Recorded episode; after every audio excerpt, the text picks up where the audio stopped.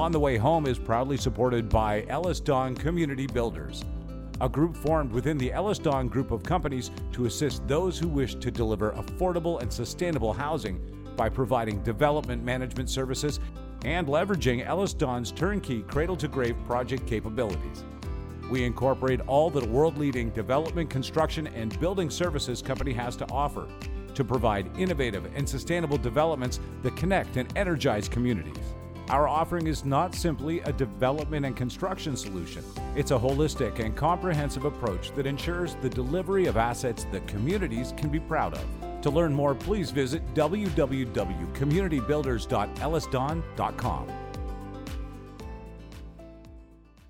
We at On the Way Home would like to acknowledge the original stewards of whose lands this podcast is recorded on. In York Region, we recognize we're on the traditional territories of the Wendat, the Haudenosaunee, and the Anishinaabe peoples, and that this is the treaty lands of the Mississaugas of the Credit. And in Vancouver, we acknowledge that we are on the unceded territories of the Coast Salish peoples, the Musqueam, Squamish, and Tsleil-Waututh, whose presence on these lands continue to this day.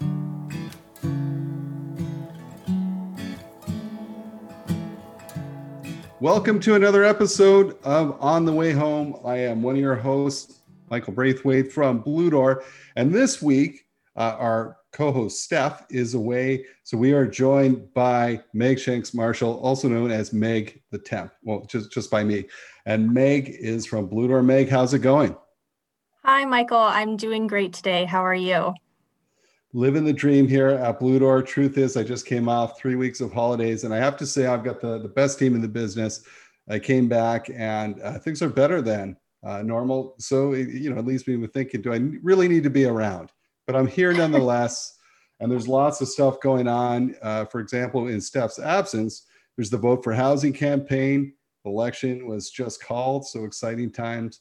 Hopefully, housing is on every party's agenda and the lack of it and the affordability of it. So exciting times. What is happening at Blue Door? Thanks, Michael. Yes, there's. Um, I'm I'm so glad you got to take the vacation uh, that you needed, but the team was busy here. Um, I just got an update on our 200 Doors campaign, and that campaign that we uh, have been running with eight other partner organizations has now housed over 440 individuals since October of 2020. So that is huge accomplishment. We're really excited about it. And another great thing um, in the area of youth homelessness and ending youth homelessness was the Orange Door Project.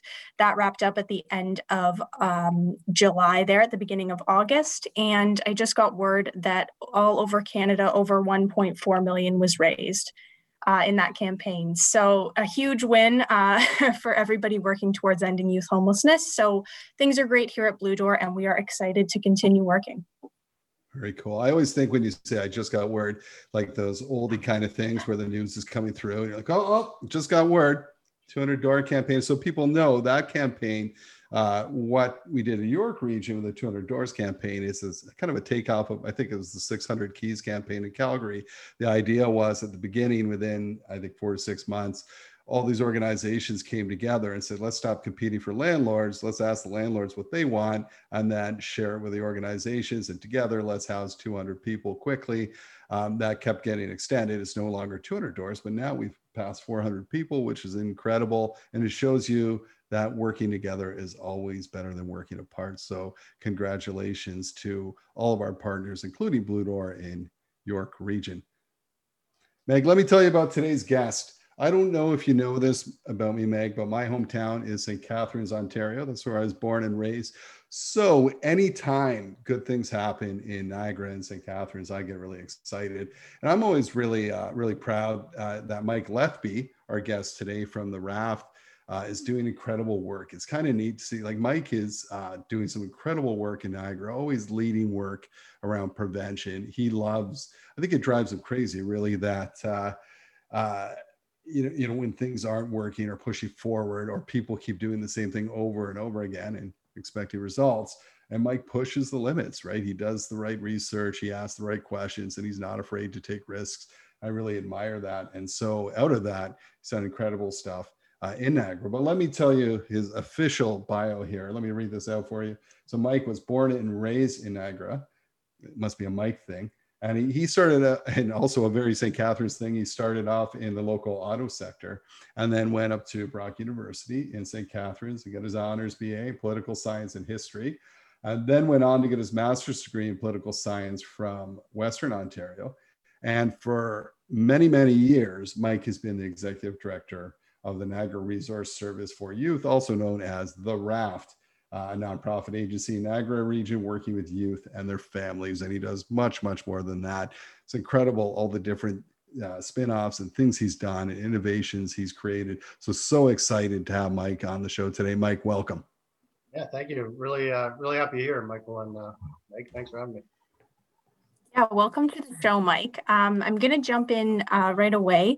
Um, so, while many of the people in our sector have their beginnings in social services, your path into this work has been a little bit different. Um, so, can you walk us through your journey?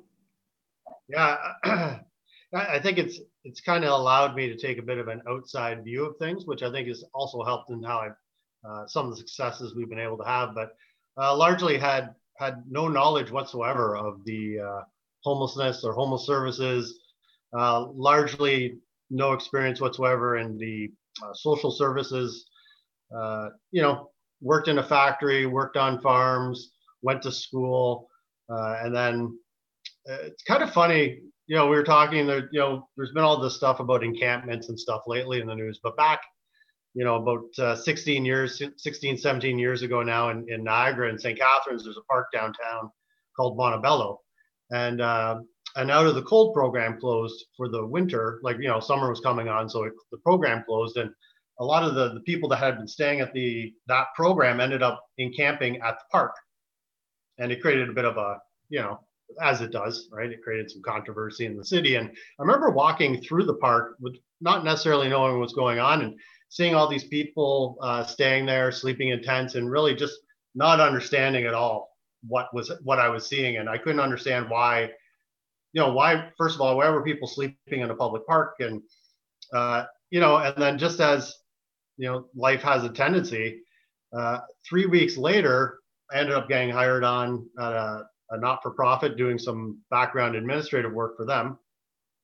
And uh, by the about you know by the end of the summer, actually one of my jobs was to work with this group uh, that had formed and we we opened a temporary uh, shelter that was run by participants who were living in the park. So it was it was completely sort of run by the, by the people in the park. They set the rules. I mean, for insurance and and um, you know legal reasons, they had to have sort of an agency head, and so I kind of I think it, basically I was the one that uh, they could afford not to have working at what they were paying me to do. So they're like, you go take care of this thing. So with zero experience, you know, I just kind of got thrown in. And so I had no idea about what it should look like. And so I really did, you know, sort of work with the guys to say, well, you know, how's this thing supposed to function? What are we supposed to do? And we ended up running it for for a few months. And then uh, the city ended up opening an emergency shelter downtown, uh, a 30 bed shelter, which sort of took up the space that was left. Right. And so uh, but it also goes, and that was kind of my entry into this this work. But I think the the thing that I find interesting is that you know we've we've kind of come full circle again in, in St. Catharines where we're seeing again encampments uh, growing, and you know, and and is the solution going to be more shelter? Right. I mean, that was the solution almost 20 years ago, and largely it seems to be still the ongoing solution for for encampments and and definitely uh, you know the media out of Toronto. Uh, you know, there's this whole like we have space in the shelter. You should go back to the shelter. Here's you know you shouldn't be sleeping in the park. We can secure your spaces in shelter. And and clearly there seems to be a disconnect between what people are requiring and what our solution that we keep offering is. And so that's kind of oddly how I got into doing this work. And you know, once I got in, I you know you sort of fall in love with the work. Uh, and you know, I've been doing it now, uh, ED for the RAFT for the past 16 years.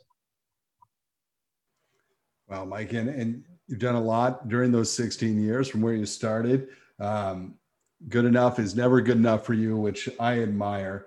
Um, and not only you know have you done that great work in my hometown, St. Catharines. But you were one of the first that I ever heard start talking about prevention, right? We were and I was one of the people we were just addressing the immediate needs, you know, uh, emergency needs, that kind of thing, housing first. But we never talked about prevention. But you were one of the first to do that. Can you tell us a little bit more about your work uh, at the raft around this and how your focus turned to prevention over the past few years?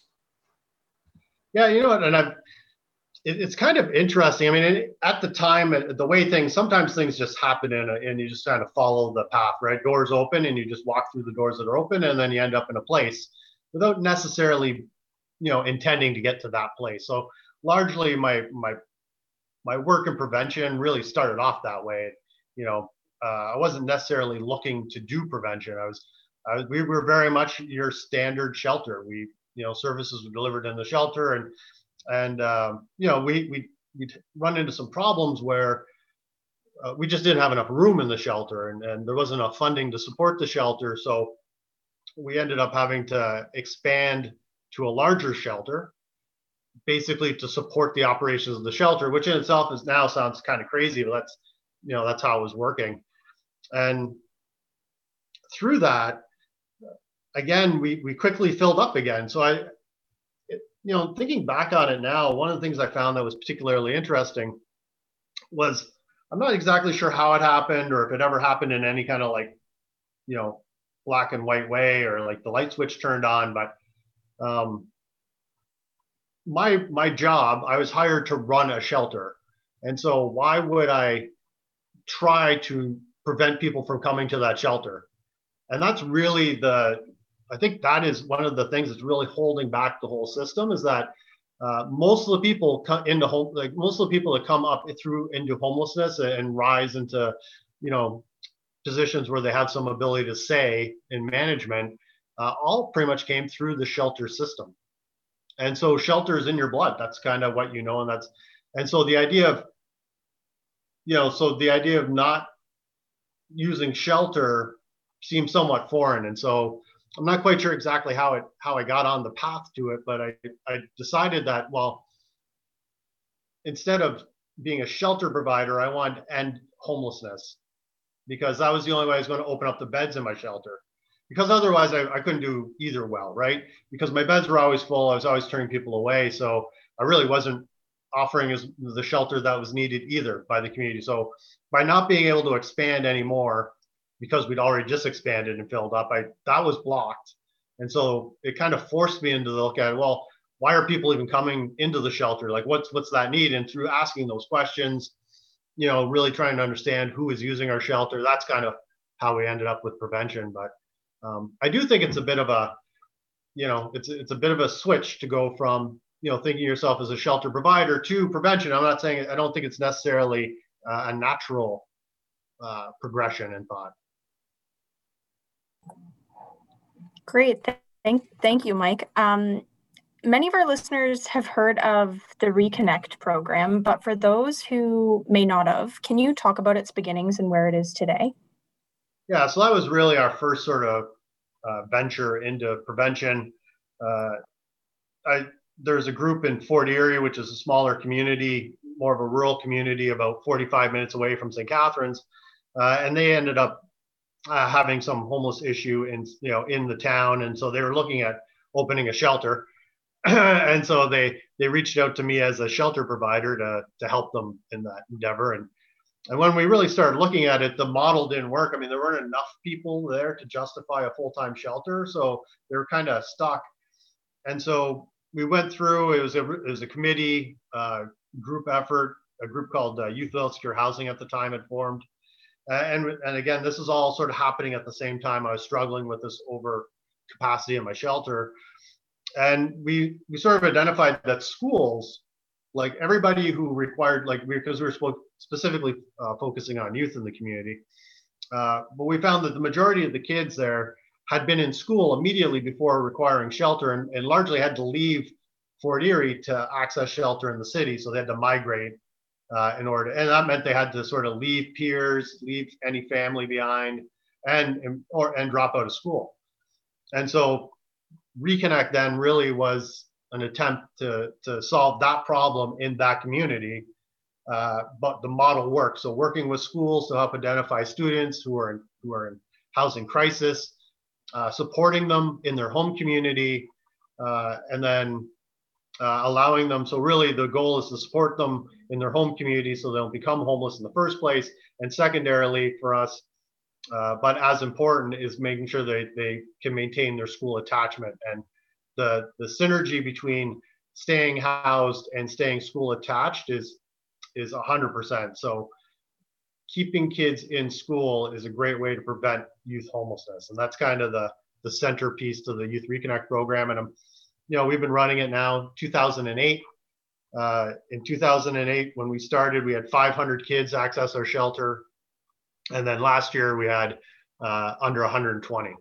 So we've seen a massive reduction uh, in the number of individuals utilizing our shelter. There's still kids using our shelter though, so we're not finished, but um, you know that speaks to what that program is able to achieve. And I'm I'm happy now to see that the Youth Reconnect program, there are communities in Canada actually that are starting to adopt uh, Youth Reconnect or programs like Youth Reconnect and, and making that connection to school. So it's not quite the you know the mystery it used to be. So I'm you know I'm very happy to see that over the you know the last 20 years or so.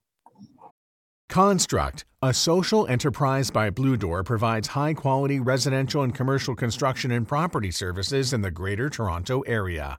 More than a business with a heart, Construct is a real solution to preventing and ending homelessness. Through its eight week paid skills trades training program, complete with wraparound supports and on the job work experience, Construct lifts people out of poverty and into opportunity. To hire Construct for your next project or learn more about Construct's employment program, visit constructgta.ca. Yeah, that's that's such amazing um, progress to hear for sure, and I think um, in talking about the the reconnect program and keeping kids in schools and also keeping them close to their home community is also really helpful in working on things like diversion um, so, in the last few years, shelter diversion has become a very popular way of preventing homelessness. Can you explain a bit about what it is uh, and how it works as well? Yeah, so for us, diversion, so what we had noticed in our prevention work with Youth Reconnect is that uh, we got to a level about 2013 or so where we kind of hit a plateau. So we had a massive reduction, about a you know 60% reduction from our height uh, but we really couldn't crack that. It was kind of this corridor. We'd go up 10, down 10. We'd, we were sort of sitting around 130 to 160 youth uh, in any one year, but it was staying the same. And so we really did start looking to say, well, you know, how can what's what's different about this group that we're not able to capture them, and you know, that we're not able to prevent the homelessness, or we're not able to stabilize them prior to shelter. And uh, we went through a whole bunch of different program types and uh, you know, and failed a lot, right? I mean, that was kind of the critical piece is that we failed a lot because sometimes when you're successful right off the get go, you don't understand why you're successful. And then that can lead to bigger failures down the road because you make these assumptions and they end up not being true. But you learn, you know, you learn a lot more from failure than you do success. So luckily we were, we failed quite a bit and uh, diversion ended up coming out of that failure. You know, once all the other doors sort of closed, uh, diversion uh, became a program that uh, seemed to to be the most promising. And one of the key things about diversion is that it's basically as the program we're running it is uh, you know as people try to access shelter at that moment of access we have a conversation with you to say what else so uh, so the key piece here about diversion because things because anytime we you are having a program and you're working with people there's always a lot of danger to misuse and unintended consequence and harm. And so you have to be very uh, cognizant of that in this program because it's not about saying no to shelter. So it's not about a barrier to shelter. It really is saying what else is a better option for you. And if there is a better option, then let's figure out how to, you know, get you there than having you access shelter in the first place. So that's that's kind of the the basic of shelter diversion it's funny because it's so simple, Mike. Um, you know, like, and why we didn't think of this many, many years ago. It really is asking a few questions instead of saying we, we used to be, you call a shelter, do you have space? Yes or no, right? And then, but now it's okay. Um, tell me a little bit about yourself. Ask a few questions, and it's really just asking a few questions. You're right; it's not a barrier, but it's you know, can you stay? You're looking for options because sometimes shelter isn't the best option, and often it's a slippery slope once you enter into the system, right? So diversion, and, and listen, I mean, this is the thing about diversion and prevention in general. Not only is it amazing for the people to not have them enter into the system and, and find different options, uh, it saves a lot of money too, right? Because let's face it, shelter is, is very, very expensive.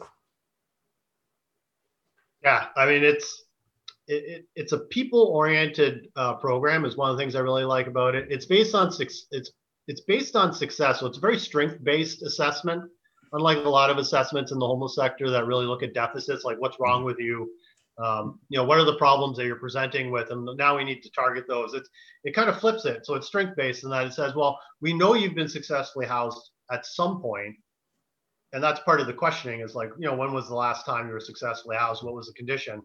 Um, and then what is it that changed that for you? You know, so it, it, it really does say, you know, it really does focus on the fact that nothing's stopping you from being housed.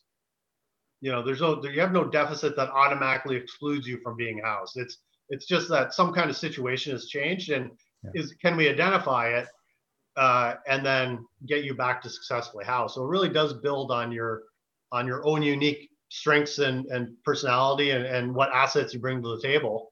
Um, and so that's one of the things that really excite me about this program is that it is strength based in that way. Yeah, I love it. That's a nice, uh, nice way to describe it. And, and, you know, for the first while, I think there was a lot of research and work done um, with adults in diversion. I remember talking to you saying, "Hey, you know, I haven't seen a lot around youth yet." And and Mike, you've been around the sector for a long time, so you know if you're looking for funding or you're looking at new ways to do things, it's not about what you know, it's what you can prove. You understand that. So you said about doing this uh, research study, brought on some partners, and, and well, listen, I won't talk about it, but you you said let's do a diversion study over the next couple of years.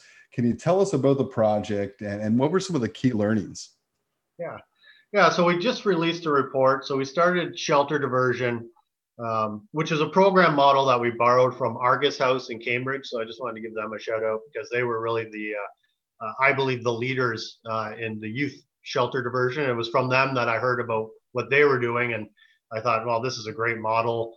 Um, and they seem to really have, uh, you know, a solid understanding of the the clients and the youth they were serving, and they seem similar to us in that way. So uh, they were great. I mean, they they opened the doors to us uh, and even let one of my the, the, when I was able to secure some funding, they actually let the staff person, my staff person, uh, embed with them for a week in their program, and was able to sort of sit with them for an entire week and observe shelter diversion happening from the people who knew how to do it. Right, so that was phenomenal. So, uh, you know, that's also one of the great strengths in the not-for-profit sector is that you know that lack of competition there where we're really you know here's something that works take it right there's no there's no copyright to it just you know but uh you know but recognition i think is important for the people that are doing the hard work and got you know got us up the hill so so it was really them uh, saw a presentation around the diversion so we started it we did the training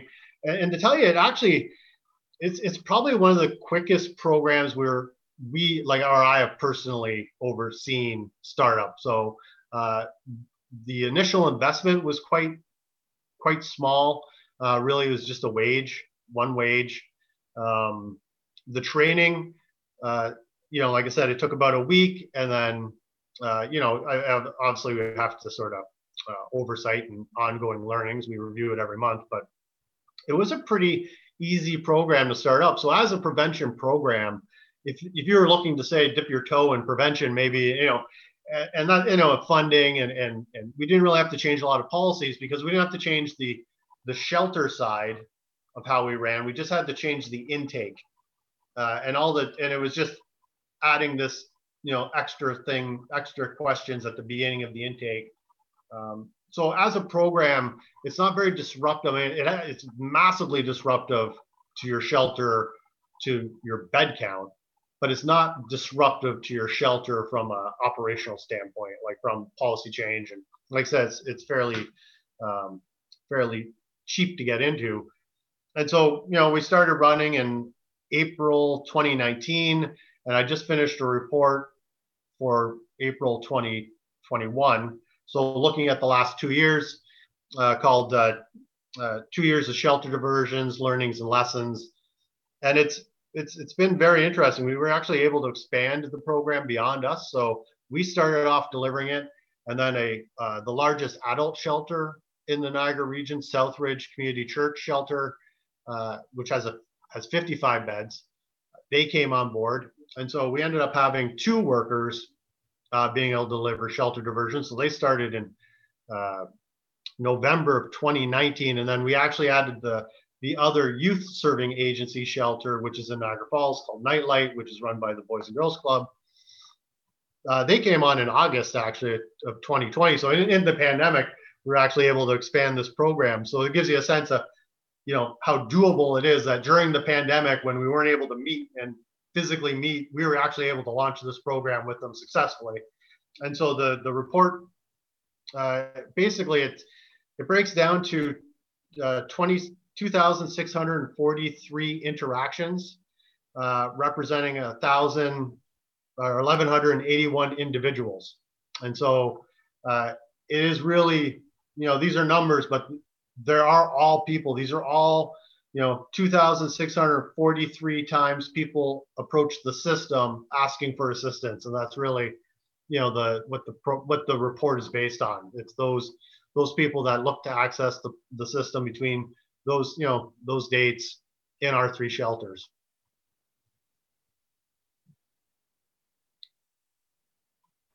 And what were some of the biggest surprises? So, so you you've thrown out some of the numbers. Um, you've had this report for two years. Were there big surprises coming out of this, or did it just confirm what you already knew? Yeah, uh, to some degree, it, it you know it, it, did confirm some of the things I, I thought I knew. So that's that was nice.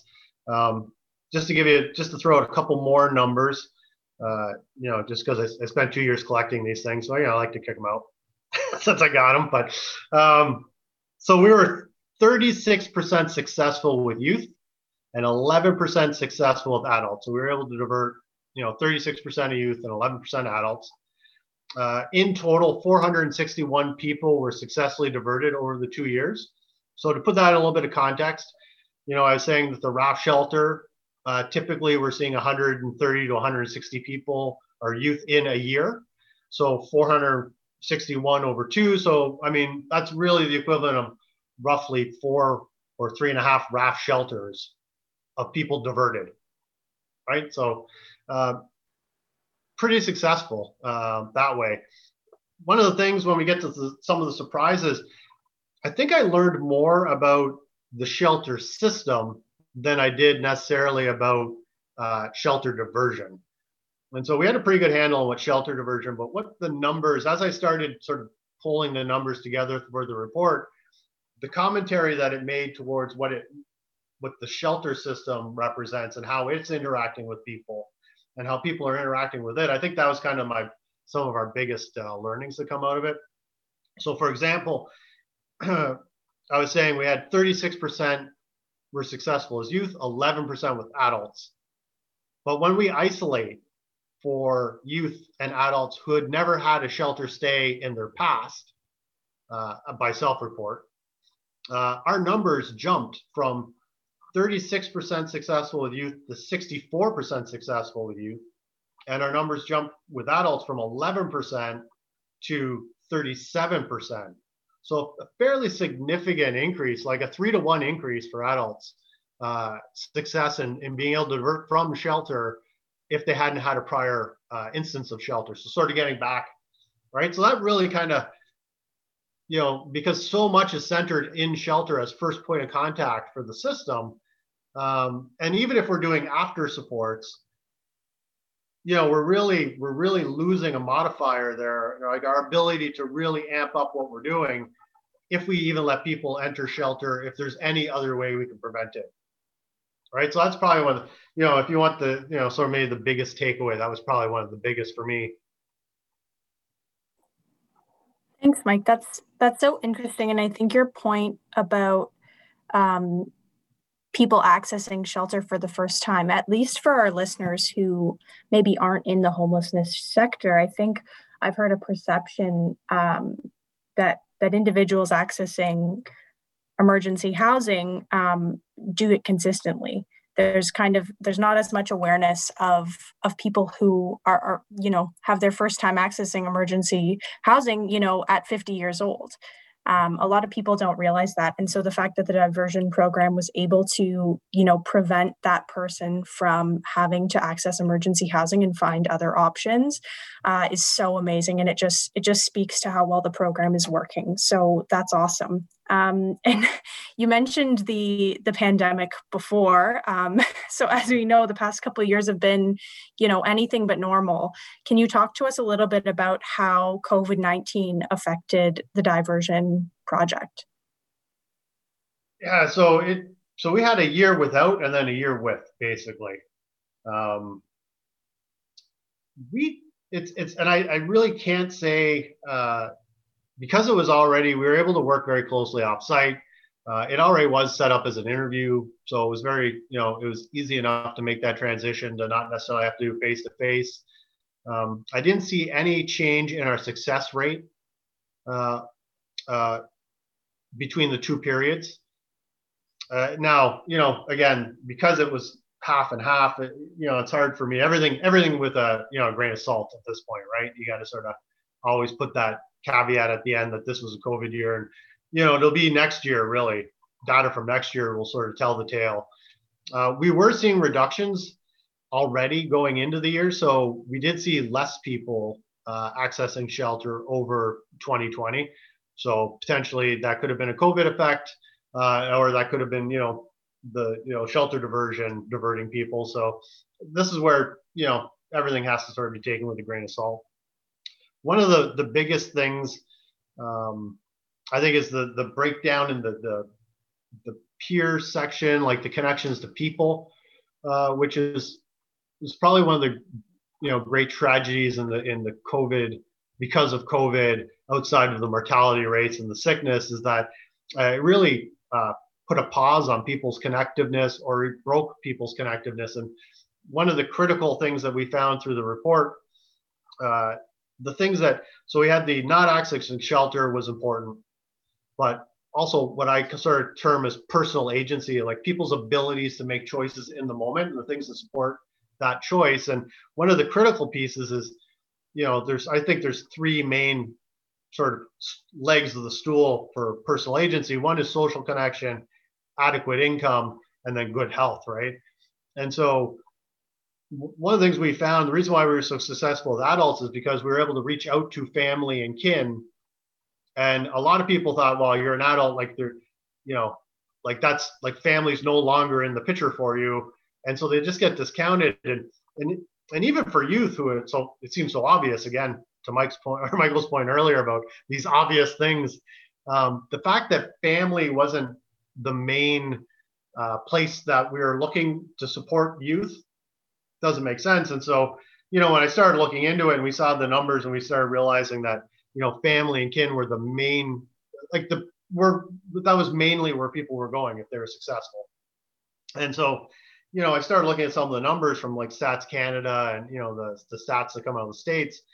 And it's interesting that, you know, we talk a lot about affordable housing, but no one ever mentions the largest provider of affordable housing in Canada and United States for 16 to 30 year olds is family.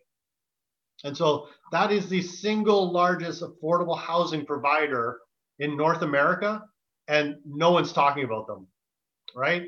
And that that's one of those that like we're we've taken the largest provider of affordable housing, and we've taken them off the table, and then we're only left with a tiny sliver, uh, which costs so much to build and takes so much energy to, to you know to create new spaces uh, and we're never going to be able to build our way out of youth homelessness unless we re-engage family as as housing providers.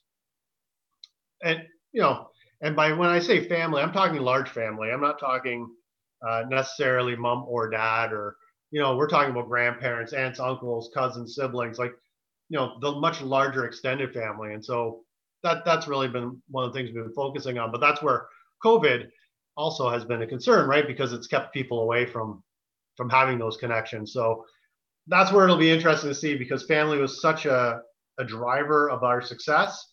But then COVID sort of was also working against that success because of the way it, you know, it forced people apart. So it'll be interesting to see how that, that plays out. Mike, I like what you're saying there. We know, I believe it's 80% of youth who are surveyed. Um, I think that was in 2016 when the observatory did their their um, their research said that uh, a key factor in homelessness was family breakdown. So, what, what, you're speaking about there, and that's immediate family, right? Uh, we know that family plays such a large part. It's so refreshing to hear you say that. That listen, you know, uh, family should come first. CAS, FACS, and, and Niagara, they figured that out a long time ago that you always want to try and keep youth with family because that's where their connections are. If you can, if it's possible, why haven't we been doing the same thing uh, in our sector? So it's nice to hear, and it's it's always. So I love talking you. Think of things a little differently, spin it around, and say, why are we not asking that question? So, so amazing. So you've done this project, you've released it. I've some I've seen some of the press. It's kept you away from your vacation, um, and you have all these learnings. So where do we go from there? How do we take this, and what's next? Like, what are next steps uh, with diversion? What are your hopes? Yeah, I mean, I. Uh, I mean, one of my hopes is just to be able to continue to offer the program. I mean, it's always, uh, uh, you know, this is always the problem with prevention work is that it's always kind of uh, secondary to the shelter system. And so keeping it funded, uh, definitely a priority for myself uh, and our partners. Like we've had a lot of success and I think we'll, we'll be successful in, in being able to maintain the funding for it, but that's always, uh, you know, something we're concerned about. Outside of our own work, I mean, I, I would like to see uh, this be expanded that all of Niagara shelters would be able to, to have diversion. I think that would make a, a big impact on and really allowing shelters the ability to function the way uh, you know they're sort of originally designed. If you're running at 100% all the time, your ability to really uh, do the social work is is really uh, inhibited because at that point, really, you're you're you, it becomes about rule enforcement, right? Uh, you know, protection and safety, and, and you get all these you know, just because you you put so many people into one space and you've kept it full for so long at maximum capacity, you just burn people out. And so if we if shelter diversion can even take off, you know, 10, 15% of the pressure off the adult side, you know, then suddenly it allows staff to take a bit of a breath, step back, and really do the work they want to do. Like no one, I don't, I don't uh, maybe they do, but I mean, I don't think people are getting into working in shelters because they want to enforce rules. I feel like you know the majority of people that get into the work want to actually help people be successful so you know i think that's how we burn staff out is that we're you know they have this natural inclination to help people and then we're we're turning them into security guards. So you know you know if shelter diversion could do anything it might be able to just take the pressure off enough to allow people to sort of re-engage with their original mandates and and supply some success. And then outside of niagara uh, like i said we borrowed this from from argus. I know other places are, are starting to look at shelter diversion um, and really take a hard look at it as something that they want to offer. So, you know, I'm really hoping that the, this report, our two years of learning, can benefit others when they go to look to, to run a program. And so I'm, you know, I'm going to be looking similar to how Youth Reconnect is slowly being adopted in other communities. You know, really looking to help see that adoption. And if there's a part I can play in that, then, you know, much like Argus did for us. Anyone can always call us, and you know, we'd be more willing to work to, uh, you know, share everything we have with other agencies. Yeah, speaking about uh, sharing that information, where can people go to see the report or find out more about the great work you're doing at the Raft? Yeah, so so currently the report is on the Raft's website, so just you know the raft.com or .ca, sorry. Uh, but Homeless Hub will be produced like putting the report up as well. So that should be coming uh, within, you know, it's just sort of technical side. They just have to put it up, but I think that'll be up probably by early September. And then we're looking to do a webinar with COH and A Way Home uh, at the end of September to, to go more in depth into the report. So more of a, a technical deep dive into the actual report and spend an hour with it and really sort of you know break it apart for people and, and look you know really deeply at the numbers and the learnings that way so but uh, like i said currently uh, if you went on our website, in addition to the Youth Reconnect and some of the other stuff we're doing, um, the the shelter diversion report's right on the face page. You can just download it, and you know it's about 30 pages, so yeah, it's a little bit of reading.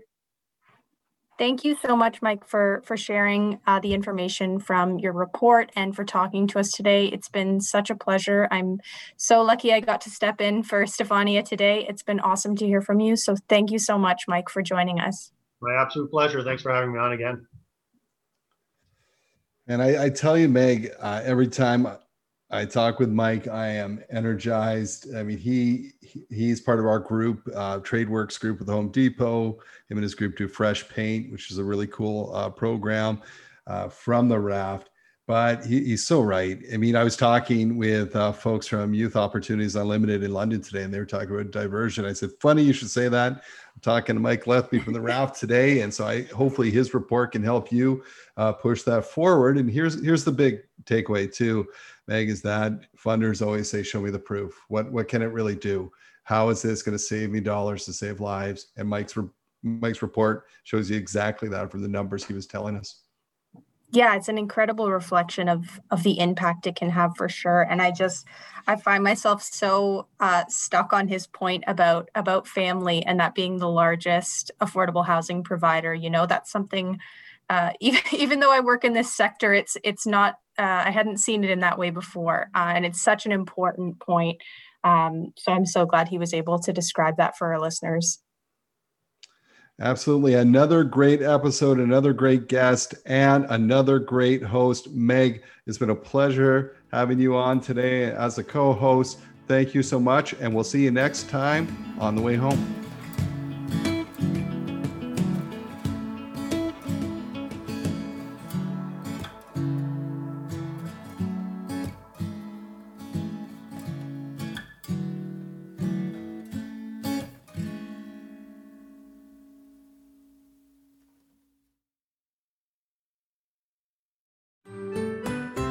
I'm Andrea Askowitz. And I'm Allison Langer. And we are the hosts of Writing Class Radio, a podcast, but we are so much more. We have writing classes. So if you are looking for live online classes where you can join a community, write to a prompt, get feedback, and get better, check out all our classes at writingclassradio.com. And listen to our podcast wherever you get your podcasts and at writingclassradio.com. Produced by Crier Media and distributed by the Sound Off Media Company.